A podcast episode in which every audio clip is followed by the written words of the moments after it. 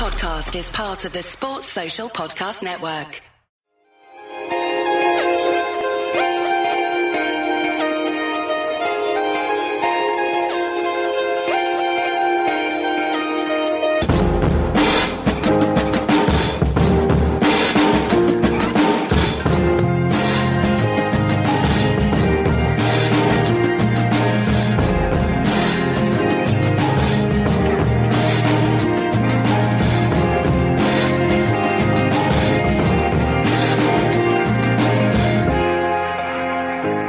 Hey everybody, and welcome to the Triple Sub Podcast. I am your host, Kay, and I'm with the regular panel, obviously, here. So say hello to Roy. How are you, Roy? Hello. Been a while. Oh, it's new. There's a new accentuation. Nice. New year, new me. You know what they say, right? Ah, there we go. I mean, it is August, but it's fine. New season, new me. New season, new Roy, yeah. And I obviously also got Shri with me. How are you, Shri?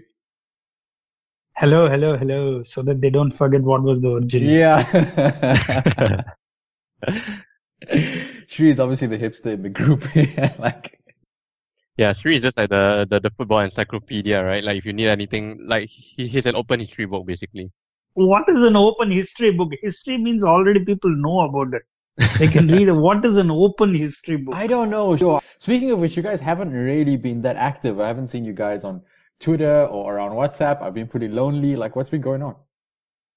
No, I've just been busy with in real life stuff, work, family, things like that. But since the Shaqiri signing, I don't think, or should I say the Alisson signing, don't think there's been anything too major in terms of Liverpool. So maybe we can talk about maybe we can look at the season as a whole and where we think this Liverpool side might fit in, among the 20 teams. But yeah, I guess in general, nothing too much in real life. And in football, I think even the Alisson signing didn't surprise us too much. I think we've seen this coming since early this year in January or something like that. So yeah, just not the most surprising, but of course delighted that it's happened, right?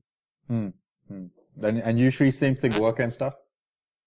Yeah, kind of also been busy trying to solve the Shaqiri power cube, been giving it a go, proper go. The cube just doesn't seem to solve itself.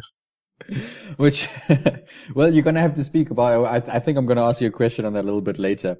So, we didn't have a proper agenda for today, and what we decided to do is just ask some pretty big questions that are out there. We couldn't find a way to fit it into like one thread, so it's just gonna come at you. We're gonna be changing tangents, very, very quickly and very promptly during the show. Very suddenly is a better word. So let's get into it, right? Guys, we've seen some of the preseason. We've obviously seen the transfer business that we've done, and it seems like, from some of the messages coming out of the club that we're not going to be doing that much more. So given that, one of the things we've not seen so far, this has been a bit of a worry for a lot of Premier League clubs, is that players haven't returned from their break, given that the World Cup was played in the off-season this year. And one of our big guys that haven't come back is Henderson, obviously. We got Trent Alexander-Arnold back yesterday, but he didn't play that much. And Hendo is basically being forced, as far as I can tell, to get some time off, relax, and recuperate a little bit before he comes back. He's been discussed a lot, right? Given the transfers that we've made, specifically all the midfield guys. How does he reintegrate? How do we get him back into the team? Where does he play? Does he continue being the sixth? Does he go in to be an eighth? I think one of the things we can actually be pretty sure of is Henderson is going to get minutes. Henderson is definitely going to get minutes. And I think one of the things that's cool about these midfield recruits is they allow us to manage his time a bit better. We don't have to worry about his injury so much, and he doesn't have to worry about his injury so much. If he needs one or two games in the middle of the season, we have appropriate backup for that now, at least. But Roy, start me off with this. What do you think is going to happen? How does Henderson come back into the team? What is his role? What is his function? Does it require a bit of a change of setup, or how do you see things? Yeah, this is going to be a tough one, right? Because the thing is that we can't just look at Henderson's spot on the team in isolation. We have to also look at the other signings and how he has impacted the side as well. So what I'm trying to get at is we may not even play a three-man midfield moving forward. We may even go into a 4-2-4 with Keita and Fabinho in midfield, and then we play with our usual front three plus Shaqiri up there. You know, we have Daniel Sturridge coming back who can provide that support up there as well. So we can afford, we can afford to go a bit more top heavy this season. But at the same time, there are, you know, arguments to be made to have a midfield heavy team as well, because we have those two plus Henderson plus Wijnaldum. We basically didn't really lose anyone apart from Emre Can, but even then we've already replaced Emre Can with Fabinho, and we've added Naby Keita as well. We've seen Alexander-Arnold move to midfield. Lallana could play maybe like a number 10 of sorts. So it's just a really tricky situation, because if you were to ask me right now, I wouldn't have Henderson in the team. But again, that depends on the types of opponents that we face. But if you ask me on, you know, how do we structure our best team in terms of talent, in terms of skill, I don't think Henderson is there. I think I would rather have Shaqiri in there, or even to an extent, if Daniel Sturridge is really truly fit for this season, I would even have Daniel Sturridge up top and sacrificing Henderson to have Daniel Sturridge as that striker up top. So it's really, really tough. You know, it depends on opposition. It depends on how much you value what Henderson brings to the table, and whether that can be what he brings to the table, whether it can be duplicated by Keita or Fabinho, which from what I know, I believe they can do the exact role and more. So it's just really tough, right? But again, you know, just to have a little bit of a bottom line for me, I don't think it's necessary to go with a three-man midfield. And even then, I don't even think Henderson may be the automatic option to get into that three-man midfield spot. Oh wait, when you talk about a two-man midfield there, Roy, off the ball, would your sort of number 10 auxiliary, you know, like say for example Shaqiri there, would that person then drop back into midfield to like sort of make it a three-man midfield, at least without the ball?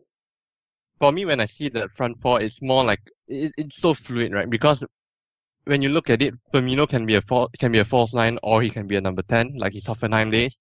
Salah can play on the right, or he can play up top, like I believe he played up top sort of for Egypt, I believe. Or, you know, Shaqiri can go on to the right or onto the left. Mane can play both wings. Mane can play through the middle. That's how I see it. So it's not really like someone dropping down to be a number 10 and forming that 2-1 midfield. It's more like a fluid front four and just two midfielders at the back holding the fort. All right. How do you react to that, Shri? Would you agree, for example, firstly, that Henderson is not preferred, but, I mean, given that he's going to get some minutes, how do you see us setting up with him in the team? Yeah, I think in a way I partly agree with the fact that Henderson plays means that we'll have to play a three-man midfield. I'm not surely... the last time Henderson was convincing in a two was in a period, I think, which was Klopp's first season with Emre Can. That was a two which worked. But I don't know if a two is still going to work. And if it's a two-man midfield, then we need to see who needs to play with him. Obviously, he can run, but he doesn't have the greatest way. Does it have to be Naby Keita then playing in a two? Or do you want to go so ultra-defensive that playing Fabinho and Henderson in a two? That might be too ultra-defensive. But to be honest, the actual fact is, I don't know. Where he's going to play, if he's going to play, I don't know. Just to give a simple example, when we signed Shaqiri, it was quite clear he's going to play in the wide areas. Game one, he actually plays in midfield. Yesterday, when he came on, he actually played as the false nine. I don't know if you guys saw the game, but he basically subbed in for Firmino and played up top. And once Solanke and Sturridge came in only, he moved on to the right side. So, maybe there are plans. We don't know. We are not aware of. Obviously, we have not seen anything in training because he's just going to be in training next week. Potentially, he could continue playing six. There are going to be games where we might play him in the base of the midfield, where we just... The point with 4-3-3s, with Klopp's 4-3-3s, I struggle to find build-up play with 4-3-3. It's too central-oriented. The play is too much focus in the middle of the field. I understand our strengths lie in the middle of the field, but the 4-3-3 seems to be very predictable to be something like a 4-2-2-2, which Pellegrini uses might be more used, because Pellegrini also prefers using inverted wingers. So, for example, West Ham, he might be using Philip Anderson and, say, Yarmolenko on the wings. and Yarmolenko is going to get it. So something like a 4-2-2-2 would also aid in terms of the number of forward where it will help us get Shaqiri. You could practically play Shaqiri up front who could be just slightly roving behind, say, someone like a Daniel Sturridge, because Daniel Sturridge, for all his loss of pace yesterday, was still continuing to play on the shoulder of the last defender. So there are innumerable options. And as you said, there are minutes. We have lost Ox. Let's not forget Ox is out for the whole season. Lallana, Lallana, when he says fit, next minute is going to be injured. So we have basically don't have two midfielders. We have gotten two. So basically we have the same number of people to distribute minutes because we have lost Emre Can. We have lost Ox. We have got Keita and Fabinho in. Lallana being Lallana, he might get the same minutes through the season. So basically we still need Henderson's minutes, which he gave last season. So that's where we are. So he is going, but the question is, I don't know. He's clearly not into training, and he's consistently now played as the number 6 for Liverpool and England. I don't know whether, is it too late to start him to repush and say start as an 8 trade or not. So I see him maybe play as 6, maybe gradually through the season, maybe second half. There's a possibility he moves maybe further upfield, depending on the injury situation or the minute situation. That was what I was feeling as well. I agree with you. Our midfield last season tended to lack a bit of the ability to move the ball vertically up the field in any kind of smooth way if it wasn't transitioning. Like if there were people ahead of us, we'd struggle to get through that midfield. There were a lot of sort of balls over the top and balls out wide. That might be different this season, given the transfers that we've made. But like Roy, I mean, this, it's sort of what it feels like we're discussing around is theoretically where is Henderson, where do his strengths lie? And I think before last season, we would have said the 8, but I'm just not sure with his injury, can he put that amount of miles into his legs? Was the number 6 a reaction to him maybe running a bit less and saving his legs, throughout the course of the season? If so, what do you think of Shri's idea there that maybe he's sort of almost like if he plays in that 2, maybe with Fabinho, he's that one of them that sort of goes up a little bit, maybe takes a chance once in a while in the game to arrive late in the box, but is not, he's not really the one going forward that much, sort of almost like the Schneiderlin to the Wanyama. The Schneiderlin, huh? Wow, okay. I this is tough, Again, it goes back to the opposition, right? I mean, if we are going against a team who is very, very, you could say press heavy, high press heavy, then I wouldn't play Henderson, honestly. Like, if we were to play against like a City, for example, I would try to stray away from Henderson because he's not press resistant at all, right? I mean, in fact, one of his biggest flaws is that he's so prone to losing the ball, or should I say, not being as effective or efficient on the ball when he's getting pressed. And in that, I guess in that regard, it honestly goes down to opposition. I mean, if you go against teams who are, maybe they might, you can say maybe harass you a bit in midfield, but not really fully commit to a high press, then sure, go with a Henderson, Fabinho double pivot and have Keita just roaming around as that number 8, number 10 in that sort of role. But against certain teams, I would just be really, really fine with just having Keita and Fabinho, having the fullbacks to carry the ball up, having Firmino or Shaqiri or Mane to carry the ball up as well. I'm content with that. And again, I think as what Sri said, I think he made the best point that he made from that long run is we honestly don't know. It honestly depends on the opposition. It depends on how Klopp sees the quote unquote correct approach to certain games. I don't think this season will be as predictable as last season, whereby we know it's going to be a 4-3-3. He seldom or virtually never changes his team up in terms of the structure. We know it's more or less going to be a 4-3-3. No surprises. The personnel may change, but the overall structure doesn't. But I think this time around, it gives him a bit more flexibility because we don't, apart from Naby Keita, right, we don't really have another versatile box-to-box midfield who can more or less operate in the same way against any type of opposition. It's only Naby Keita now, whereas we've added more of someone closer to a number 6 in Fabinho, and now we have him and Henderson playing in that role. James Milner can sort of be that box-to-box at times, but I wouldn't count on it for the whole season. Wijnaldum will be that shuttler, being a bit more of that gap filler for that midfield. So I think it's going to be very game-to-game basis. And if you ask me, it'll be almost, virtually impossible to guess the team with the most consistent team throughout the whole season, right? I don't think we can for sure say that, it's going to be Keita and Fabinho only for the whole season, or it's going to be Keita, Fabinho and Henderson. It's going to be impossible to guess.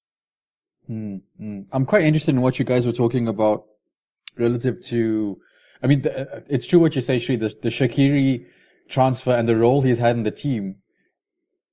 If I could just say, his performances have surprised me a little bit. Number one, I'm very pleasantly surprised by what I've got. He looks even more enthusiastic than what he did at Stoke. He when he plays for Switzerland as well, I think there's a bit of pressure on him to be like the main guy and to create everything. I think he's looking around and just, other than trying to secure a starting berth when the season begins, I think he's sort of reveling in the fact that there's a couple of really top players around him now.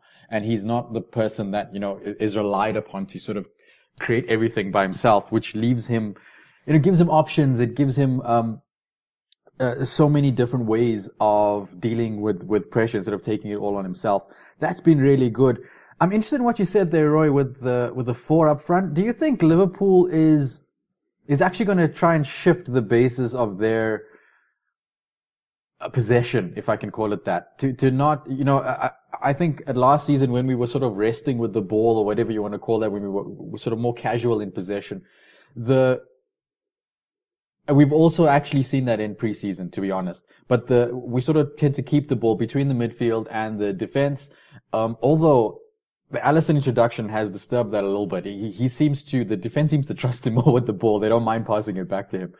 But do you think we could see a shift especially with Naby and Fabinho there, a shift to more concentrated in midfield to keep the ball a little bit higher up the pitch? Does Shaqiri give us that option, for example, instead of Henderson?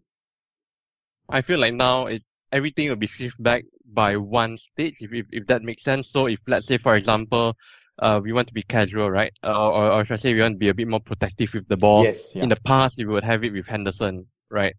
But now I feel like we could even have it with Van Dijk for the most part, or Lovren for the most part, because we know that we have an elite goalkeeper behind them in terms of ball playing, or should I say ball control in Alisson.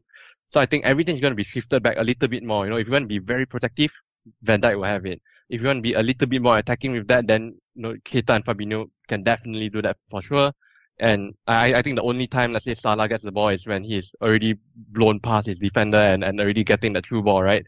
So I think that's more like the basis of how we have the ball when we are in possession. I think most of the plays will come from Van Dijk to try and find openings. And then if we really want to try and attack and penetrate the defense, I think that's where Keita will be the initiator, or maybe even Fabinho. I believe Fabinho is really good in dribbling as well. I've not seen him in a long time, or especially in the Liverpool kit properly, but I believe he's still very good in dribbling. So if that's the case, then I think both of them can initiate this kind of attacking sequences. And let's not forget that we also have fullbacks who are good on the ball in their own right. Even if it's Moreno, I think, for all his defensive frailties, you could say Moreno has been really good on the ball, and likewise with Robertson. On the other end, I think Alexander-Arnold, we already know what he can do with the ball at his feet.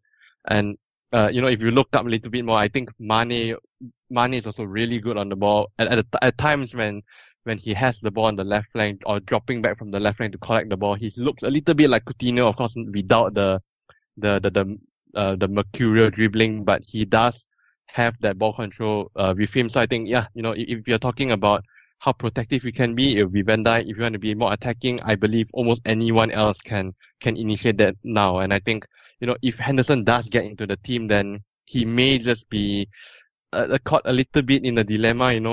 I'm not so sure that he will be as protective as Van Dijk is, but I don't think he'll be as attacking as Keita is. So I think that's where Klopp may have to find a little bit of a balance in terms of how aggressive Henderson has to be with the ball. Sri, do you think Shaqiri could play in that midfield position, get a few more chances and balance the minutes more to what Henderson has? That we're allocating Henderson now. Do you think Shaqiri could basically play in that Henderson role? The Henderson role. Yeah, well, the role that we've depicted for Henderson, sort of not the six. I'm talking about more midfield eight position. Obviously, he can play. There's no doubt whether he can play. See, before I answer this, let me just get done with my biggest pet peeve this preseason. People talking about Shaqiri. Oh, I didn't know he was so good, or he can be so good. He's not a player who's come from Preston North End, okay? So he's played for Bayern Munich. He's played for Basel. He's played for Inter Milan. So just because he came from Stoke, let's not make him sound like someone who's come up the ladder from, say, conference levels or something like that. There is obviously talent. The only thing is, obviously, we have all seen him play in the wing, but one of the best, I would say, in fact, his most underrated strength is his ability to move between the lines and ability to find spaces in tight areas. So there is no doubt he can play in a midfield three. So if our initial thought was like it's going to be Fabinho, Keita, and say Nabil Fekir, he could easily play the Fekir role. Obviously, we don't have the numbers to show that because he's not played that. You don't have sample size to see whether he can play. But in terms of does he have the skill set? Absolutely, he has the skill set. He has the skill set to play between the lines. His hold-up play is great. His close control is great. His creativity is no doubt. He can set up players. His shooting from outside of the box is great. His third-man run is great. He has all the base qualities you need. Can he play in a Klopp system? Obviously, this is his first season, whether he has enough stamina to play. But the initial signs are all there that he could easily play in the midfield three we need. I think that is why Shaqiri is personally my favorite signing of the summer. One is obviously because I like him as a player from ages. So that's a different thing. But in just the sheer versatility he brings to the team. The only thing I thought he would never do was something he ended up doing yesterday. I thought he's not going to play the number nine, obviously, because it's not a number nine. It's Firmino's is such a clearly defined role and yet such a unique, rare role. Yes. If Liverpool, we have been always talking about buying a backup for Firmino, but no, we can't. How many players can play that role? And you could literally count 3-4 players who could adapt to it.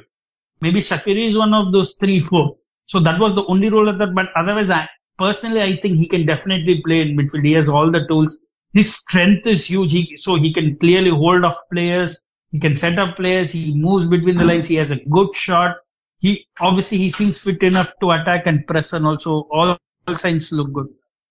With that, just to end this, before we move on to the next one, Shri, do you think that actually would help Henderson a little bit more? I know you said before that there might be some sort of reinitiation into the sort of more number 8 role that Henderson used to occupy. But do you think Shaqiri being there, allowing him to play sort of slightly less games as well, just frees him up, frees his sort of the worry about his injury, if I can put it that. It frees him from that to go play in midfield, maybe less often, but as the 8, and then that would be the better role for Henderson. Are you happy with that kind of setup? Are you happy that Henderson provides us with that good number 8 choice like he did before? See, personally, there is no doubt his natural skills suit that, because his best ability has been to just shuttle and carry the ball and obviously make the third man run. Obviously, the 2013-14 template, if we are going by that's what it clearly seemed like. His ability to shuttle, make the third man run, shield his midfielders in terms of just relentless closing down, obviously. And as Leroy said, his biggest flaw in terms of playing a number 6 is ability to beat the press. So when he's going to press, he's just going to pass it back to the fullback or the keeper. That's what. He's not going to, say, hold the player, make a turn around him and, say, do a diagonal to the full on-rushing fullback. That is something he does when he's afforded time on the ball. So obviously his biggest strength as a number 8, as a player, suits the number 8. His biggest flaw is his biggest inhibition in terms of number 6.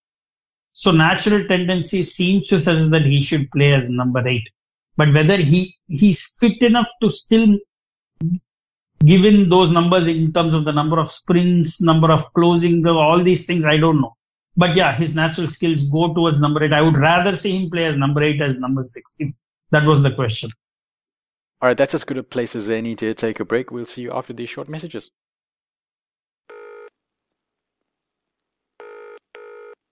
Hi, Jan. How are you? Is everything okay? Yeah, absolutely, Gags. Everything is fine. But you know what? I'm hearing you got a special offer for Anfield Index Pro. Is that so? Yes, absolutely. And we've got your weekly show, Moby on the Spot, the popular stats show, Under Pressure. Post-match Raw is now back and loads of other shows available at our lowest price ever. Go on then, Gags. How cheap is that? Get this, mate, get this. It's absolutely free for 7 days and then only $39.99 for a whole year. New users can now sign up and access everything at AnfieldIndexPro.com. I have to say, Gags, that is incredible news. I gotta go. Where are you going? Well, to be fair, I need to go and tell Rushy about this offer. Thanks. Whilst you're there, please let Rushy know that we accept all major credit and debit cards via the website. And not only that, we've now added PayPal too. And if you want an app option, then via iOS, you can purchase AI Pro through an in-app purchase. Jan? Jan? Welcome back. I want to keep this on injuries, and I want to focus on some of the other options we had in the squad. We haven't discussed them sort of too much, even in other kind of podcasts, sort of beyond whether to keep or sell sort of thing. But we're entering the season without obviously getting that Shaqiri type player in, and the last Shaqiri Friday of the transfer window has passed. So I don't think I don't know if it's going to happen. I don't think so. But let's assume that nothing else happens. Obviously, we've got the two big question marks in the squad, Sturridge and Adam Lallana.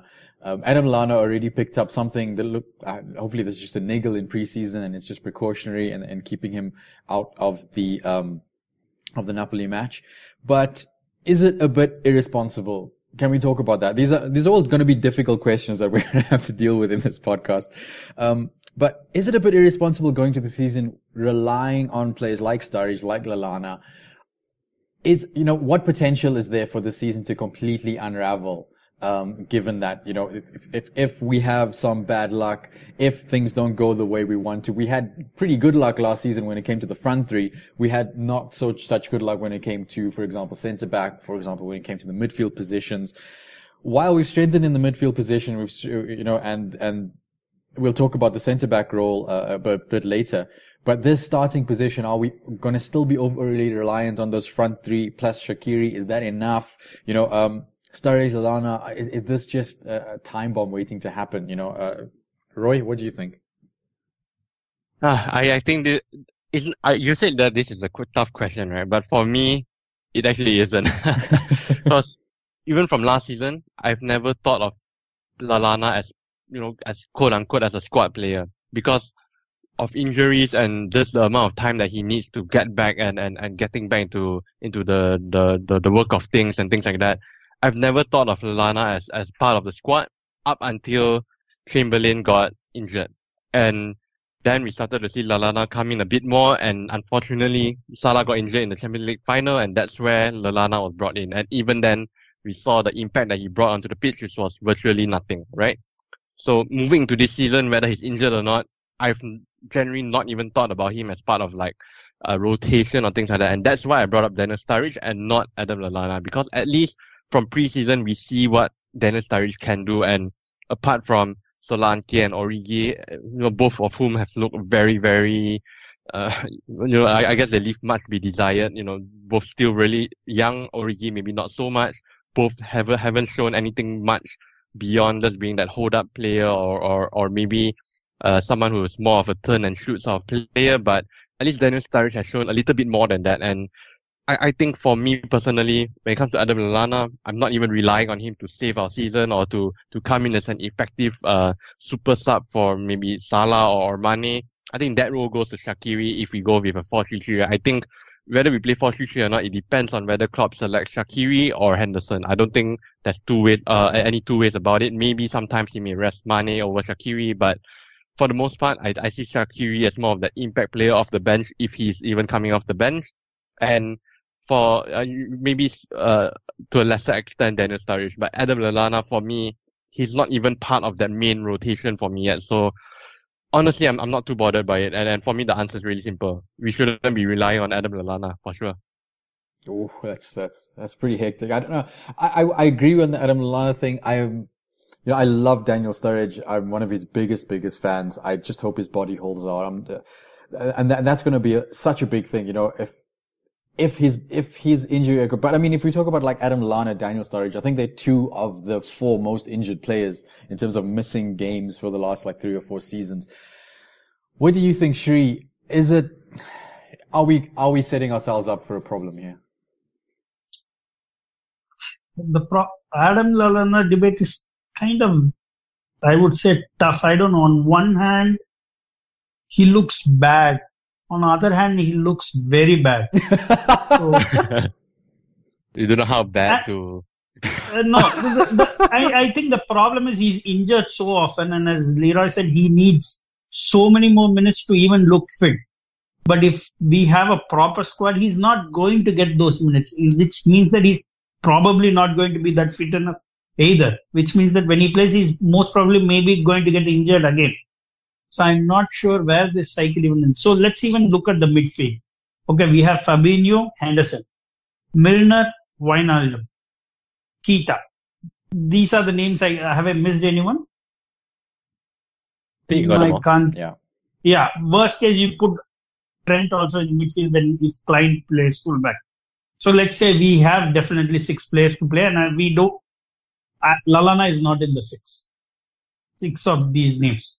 And worst case, you could play if the front 3 plays, you put Shaqiri in the midfield 3. You have options. Yeah, if worst case we end up with 3 injuries in one go, like something which happened last season, where Henderson got injured, Can got injured, everybody got injured basically.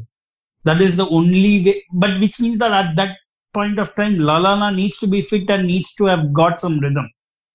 And he gets rhythm by playing minutes. So this debate is going to be very tough. I'm quite not sure what purpose Lallana serves by staying there. The only way I see him fitting is maybe if we start playing a 4-2-3-1 somewhere and he plays in the midfield 3. But probably this is the time of the year, or this is the season where you could actually play in, because Sturridge has lost a bit of space. You could actually play him slightly deeper than, say, someone like a Firmino, where Firmino drops deep and quickly, fluidly, we interchange with Sturridge moving up. You could do so many more things. Because when we line up, the formation is only on the paper. The minute the game starts, you have no idea who is going to be where. So there are going to be innumerable options, and I can't see any of these innumerable options Lallana being a part of it. So that is the challenge. And the point is, where is the question of depending on Lallana? You know his injury record is that you cannot depend on him.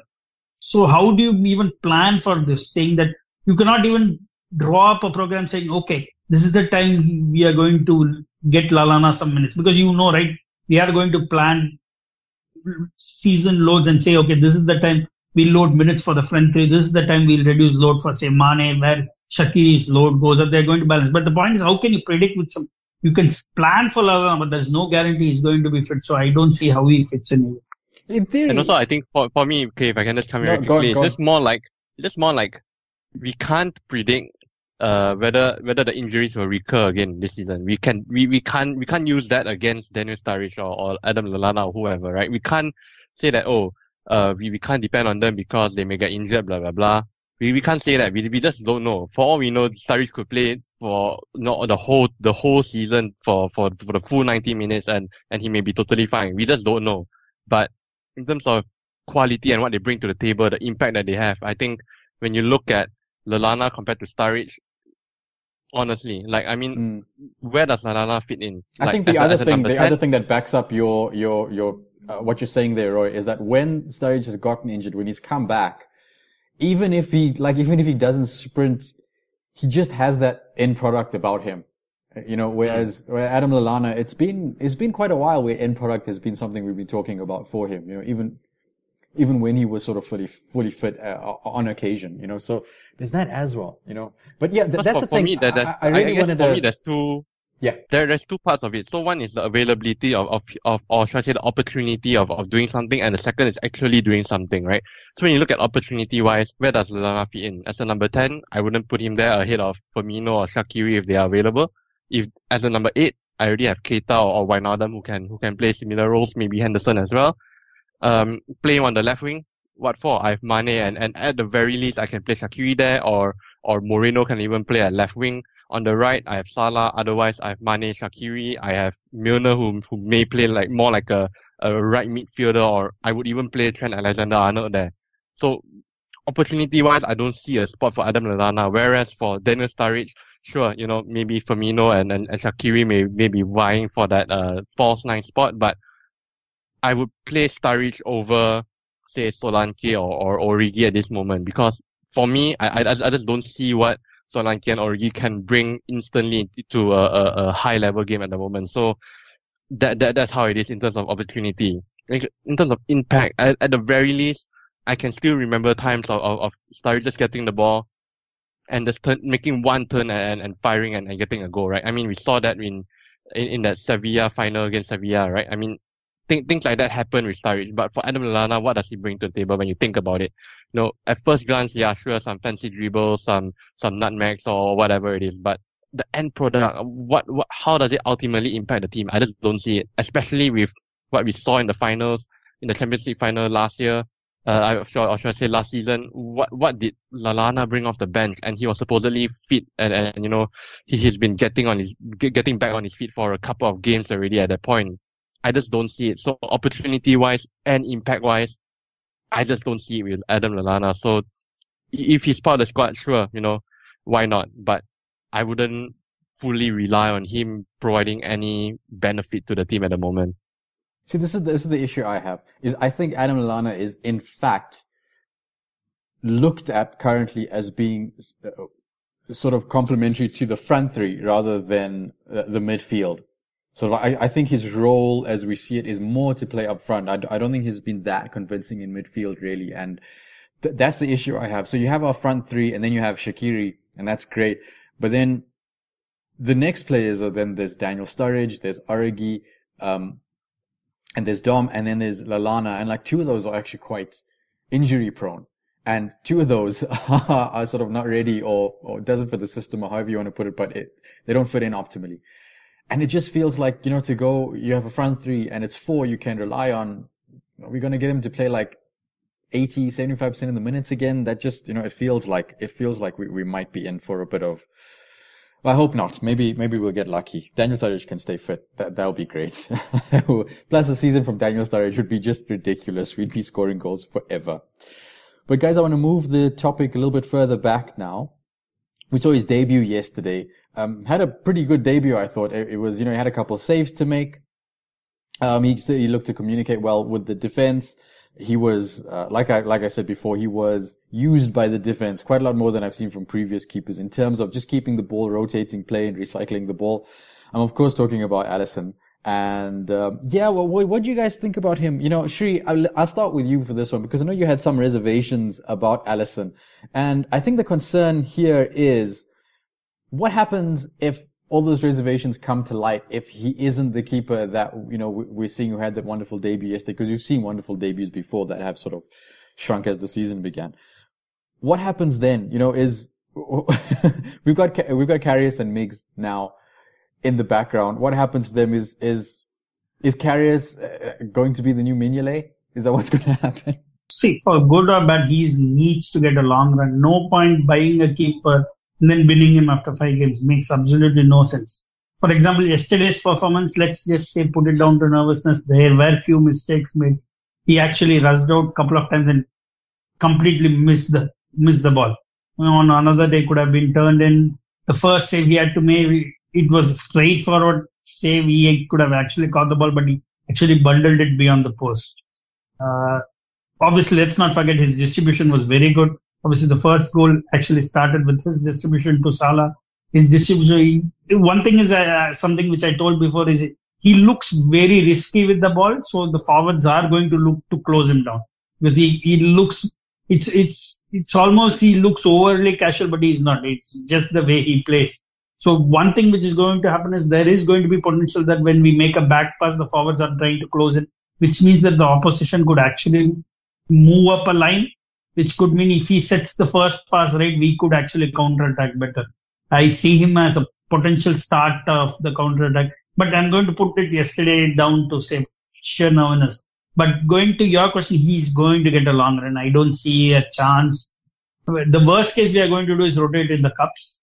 But then I don't see a reason why he's not. See, obviously we have bought him. The key headline stat has been that he's not made an error, the last two seasons.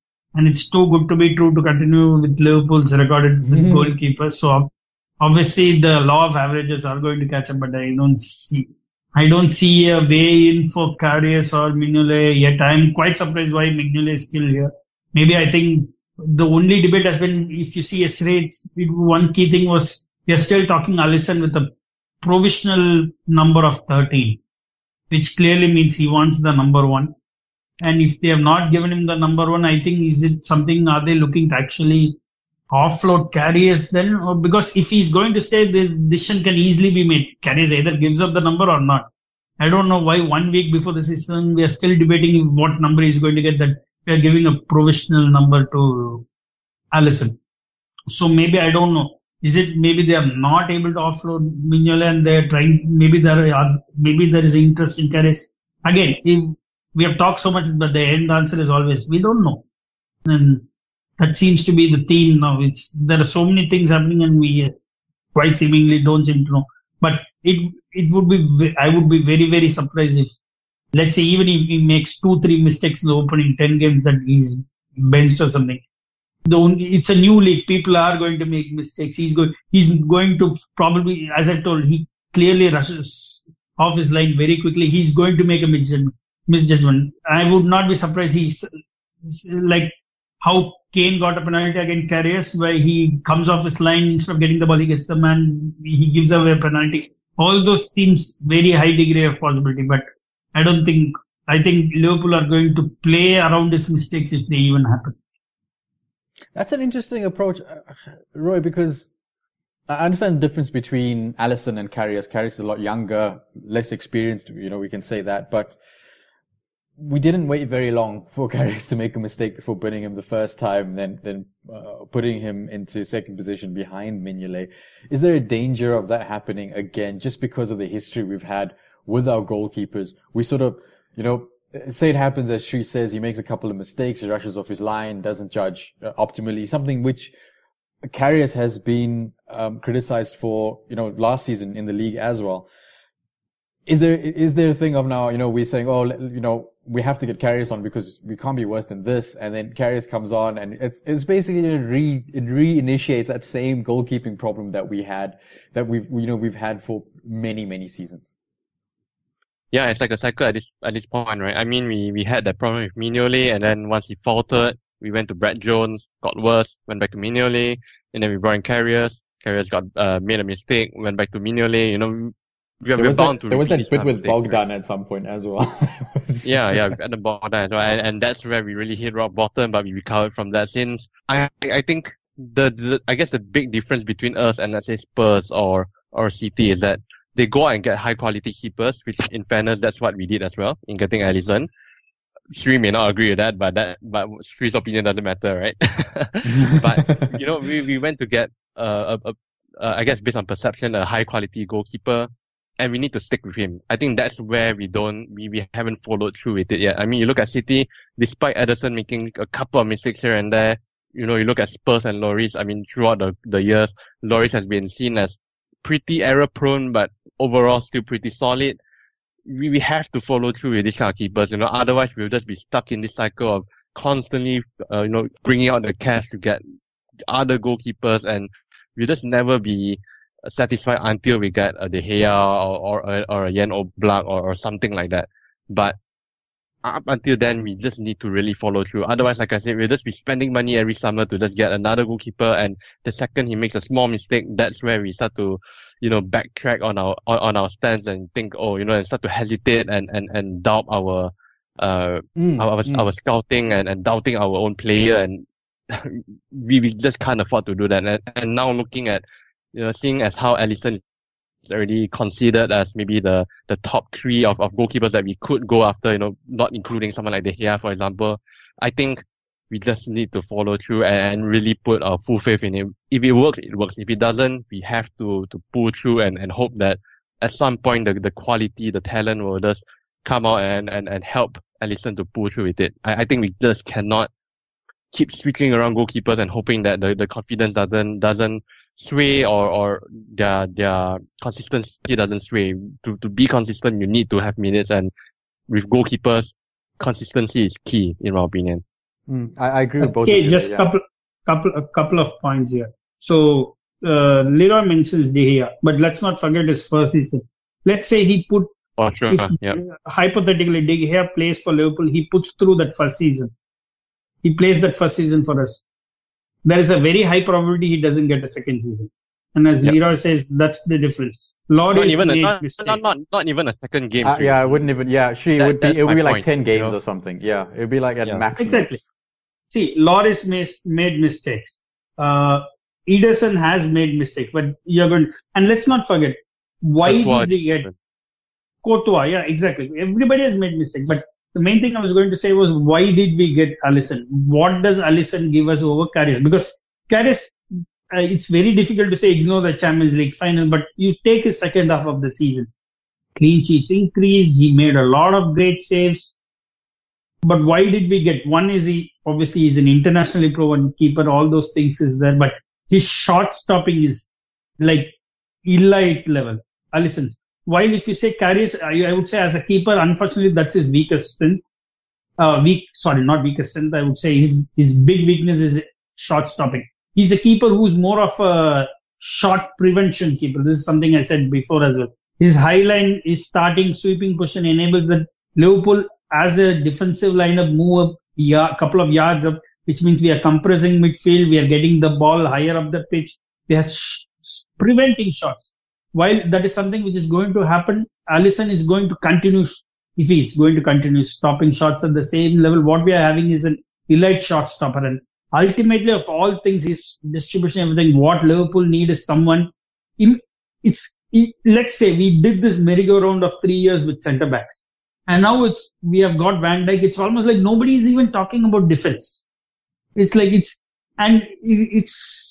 ironic that to get even a settled defence, to forget this has taken us so many years. It's almost like this is what is expected of centre-back, and we have done such a merry-go-round. To go and land up ultimately with someone whom now you don't even need to talk about. You know what he's going to do. He's going to come in. He's going to sweep up any loose balls. He's going to head the ball away. And to do this, we have done a merry-go-round over so many years. And I think Alisson is maybe our answer similar to Virgil van Dijk, where we are not going to talk about keepers now. We have got it. He's going to come in. He's going to do his job. Nobody talks about the fee. Nobody talks mistakes. He comes in, gets a clean sheet for 90 minutes, goes away. That's it. Hopefully, that's what we are hoping for. And I think what's really important as well is the first 5 to 10 games. I think that's really key. The second, if let's say next weekend, touch wood, but the second Alisson makes a mistake, it's going to be highlighted 100%. The headline is going to be something like, is Alisson the new Karius or whatever it is, right? But if it happens in the 8th game, for example, or in the 12th game, then I think the impact wouldn't be as bad. If you ask me, keepers 100% make mistakes. I mean, Shri, you definitely know this, right? But the timing of it is so important. I think if in the first game Alisson makes a mistake like that, I think that would be pretty bad for his confidence and especially bad among the fans in terms of perception. But if we can delay that inevitable mistake to much later on, and especially if it's just a regular league game and it's not a final of a cup, then I think we are pretty good in that respect for sure. And as Leroy said, let's not forget the importance of early impression. 13-14 first game, Mignolet was so bad. If he hadn't saved that penalty, the headlines would have been so much. But 13-14 first stroke game, what does everybody remember? The penalty save, and that is the highlight moment. But if you actually see the game, horrendous, nervous goalkeeping. It's like it was almost, you could say, League 2 level of goalkeeping. That's what we had that game. There was like, you could easily point out 7-8 mistakes in a single game, but nobody ever talks about that because of the penalty. So as Leroy says, it's a big starting game. Let's say he makes a point blank save, 1-on-1, or he saves a penalty, or he pulls off like an unreal save. That's going to set up his career like anything else. So a big positive impression would be great. Yeah, no, I get what you guys are saying, and I also think like if he makes a couple of mistakes, and not the big ones that you're talking about, Roy, maybe, you know, maybe the kind that sort of Shri is talking about, maybe he just misjudges coming out a little bit. As long as it doesn't cost us too much, you have to stick with the keeper because you have to maximize the strengths in a situation where everybody has weaknesses. You can't, if you keep on swapping, you just get everybody's weaknesses because the strength is never allowed to assert itself upon the situation. Speaking of which, one thing when I was watching yesterday's game, guys, our last preseason friendly there, I was a bit sort of concerned by how, and I know Napoli's a very good side, but how they gotten behind a couple times. They should have really had a goal and it's called offside. But that was a bit worrying, you know, and let's talk about the centre-backs a little bit because that's another problem. Maybe we should have had this discussion within the injury section. You have a terrible host, basically. But we have a situation where... we know that. Where the centre-backs are actually pretty injury-prone, right, guys? We've got Van Dijk, who's great. But then we've got Lovren, who's had his fair share of injuries. Matip, who's quite injury prone. Then you have Gomez, who has long-term injury issues. Gomez seems to be sort of alright coming into a place where he's having less and less injuries, which is great. Is he okay for you to join into that centre-back position? Should we really have strengthened? I mean, given that we haven't, are you worried about that position? Roy, I'll start with you. Nah, not at all. I think for the most part, for better or for worse, I think Lovren and Van Dijk will be the staple centre-backs, you know, praying that there are no injuries there. But if ever there was an injury, I think Klavan and most likely Joe Gomez, considering that Matip is a bit iffy. So I guess Matip is sort of like in that Lallana spot for me. If it's available, fine. If it's not, doesn't really matter. We have Klavan, we have Joe Gomez. They may not be better than Matip, I guess, but I'm perfectly fine. I'm pretty indifferent to that. The only problem that I have is if we were to require someone like Klavan to start the next 5 games in a row. That's where I get a little bit paranoid, a little bit iffy on that, but not the biggest issue for me because I feel like regardless of how good or how bad our defense is, our key strength still lies in the high pressing and in a little bit of that counter-attacking style and also Salah's brilliance, right? Individual brilliance. So I think even if we score 5 goals, we are bound to concede maybe 1 or 2 goals. You know, whether or not it's due to a bad or bad defense or unlucky situations. But I do feel that regardless, I'm not too bothered with not having the best defense or the best depth in defense as compared to not having enough attacking power, and I feel like we do have enough if we can manage our minutes properly. So I think not too bothered with that, but yeah, I'm definitely alright with Gomez coming in. Klavan has been okay ever since he came in, but again, when he needs to start 5 games in a row, that's where I get worried. Matip, I'm actually a bit more worried about Matip than Klavan because if Matip comes in for 1-2 games, that's where he can be a bit inconsistent, but if he does play for the long haul, I think he's going to be better than Klavan for sure. But again, the bottom line is not really too bothered with who plays at centre-back because I do think that Lovren and Van Dijk would probably start maybe 80% of games. So I'm totally fine with that. Oh, okay. And you, Shri? Yeah, provided Van Dijk and Lovren start, I'm okay. The only iffy bit about Gomez was his biggest weakness last season was obviously his ability to head the ball and more importantly his judgment of flight of the ball. And I'm not sure if that's been resolved to enough extent that he plays centre-back or is it like Van Dijk is going to hand out. Yesterday, you mentioned about mistakes, right? There were a couple of things which actually happened because both centre-backs went to their forward, which basically opened up the whole space in defence. So obviously there was some, I don't know whether it was a communication issue or was it Van Dijk trying to handhold Gomez? Because I'm not convinced of Gomez in the air, but I think Gomez's strength is going to help us in terms of his recovery pace and his ability on the ball. Being played as fullback, his ability on the ball is solid. He's not going to unnecessarily, hopefully, give up the ball away, but I'm not 100% convinced of his ability in the air, especially ability to judge the flight of the ball. But I think maybe a couple of weeks... The international breaks are coming very soon, which means that Lovren isn't going to miss maybe more than 2 games worst case. So it's okay. I don't know if it was worth even buying someone for 2 games. But as Lira said, the main concern is Matip. He never seems to be fit. It's almost like we have got another Lallana in defense. He just cannot remain fit. And the minute he tries to put in minutes, he's injured again. And that's the worry. So maybe that's why we have clearly defined Gomez as a centre-back this time. Because I think even the club are concerned whether Matip will be even to turn in some minutes. So maybe Gomez takes in Matip's minutes while Klavan, if he remains fit, plays for Van Dijk. Yeah, and I also think Fabinho coming more and more into the team, having sort of if Alisson comes off, Alisson, Van Dijk, Fabinho, that could help just tighten everything up anyway. And then we won't have to worry about these things so much. So that might help. That would be cool. All right, guys, we're almost at the end of the pod. I wanted to leave our listeners with a bit more levity. So I'm going to ask a question that Roy prompted. I'm going to ask you guys to guess which lower tier side is going to do the double on us this season. Roy, since you prompted this question, you get to go first.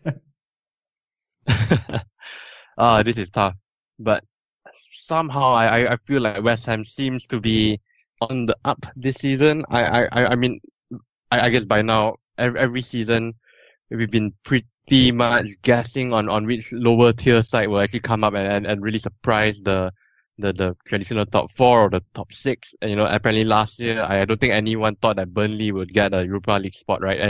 And this season, I do feel that in terms of acquisitions, it could be West Ham, but I do have a feeling that Wolves would be really good as well. So if I had to guess right now, it would be one of those two teams, but I could really be wrong I guess at the end of the season. But yeah, you know, I think this would be a big guess, you know, more than anything else. And for you, Shri? Do the double over us. I don't see anyone actually doing it. Oof. But the if you think the teams which could harm us or cause us issues, I wouldn't be surprised if someone like Leicester beat us. Yeah. I would say Leicester trying to trouble us. Maybe we have one odd game where we get frustrated against, say, they don't have quality at all, but let's say there's not a day where they don't click. Cardiff under Neil Warnock. This is assuming nothing clicks. We have a game like the torrid game where we had versus Swansea, when basically we decide that we'll play our plan Z.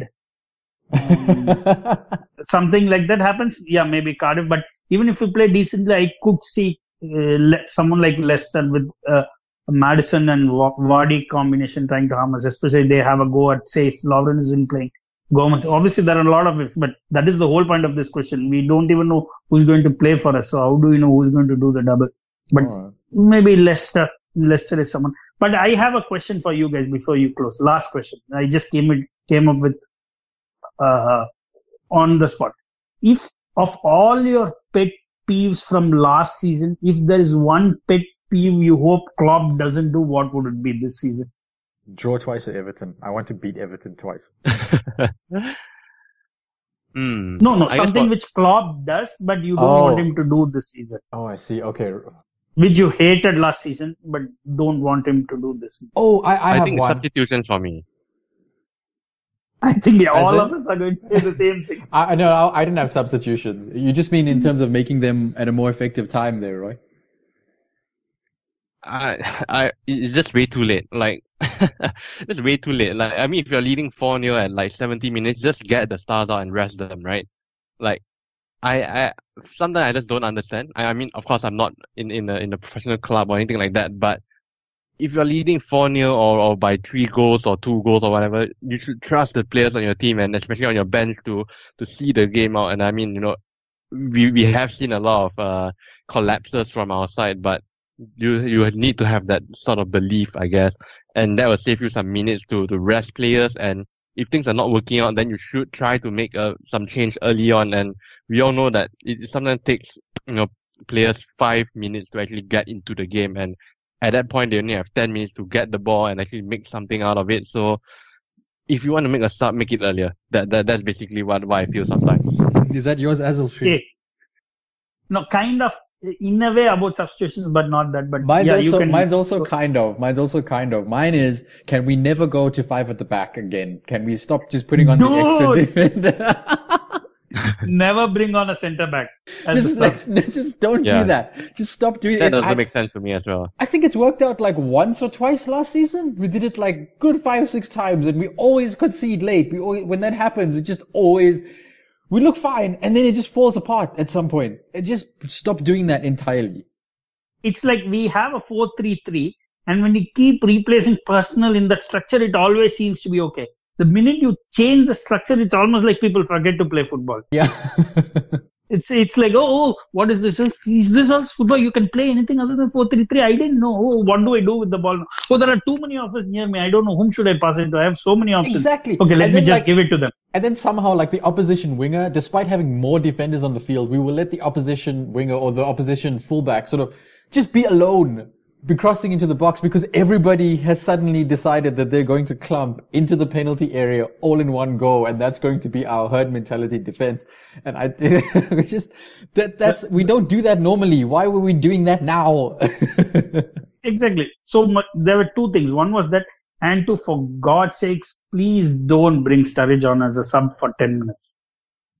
What is he going to do in 10 minutes? I get Leroy's late substitution, but I'm specific about Sturridge.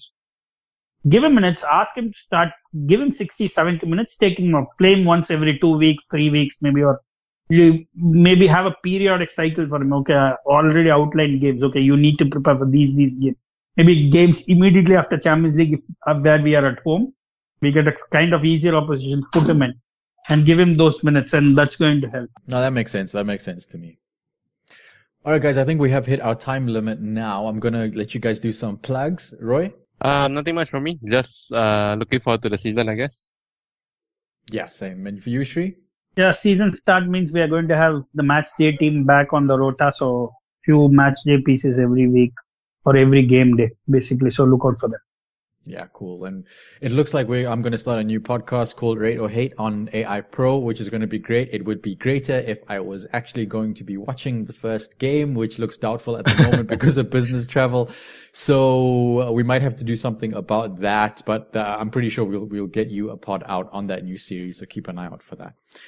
All right, everybody. Thanks so much for listening in. The preseason has been absolutely super. If I don't see you before that, have a really great first game up the Reds. I hope we smash West Ham and thereby completely dissolving the possibility that West Ham will do the double on us as racists. But yeah, it's going to be so awesome. I'm so excited by our new players and what they can do. And as the season goes on, they're just going to bid in more and more. It's going to be great. So we'll see you again soon. Take care of yourselves. Until then, bye-bye.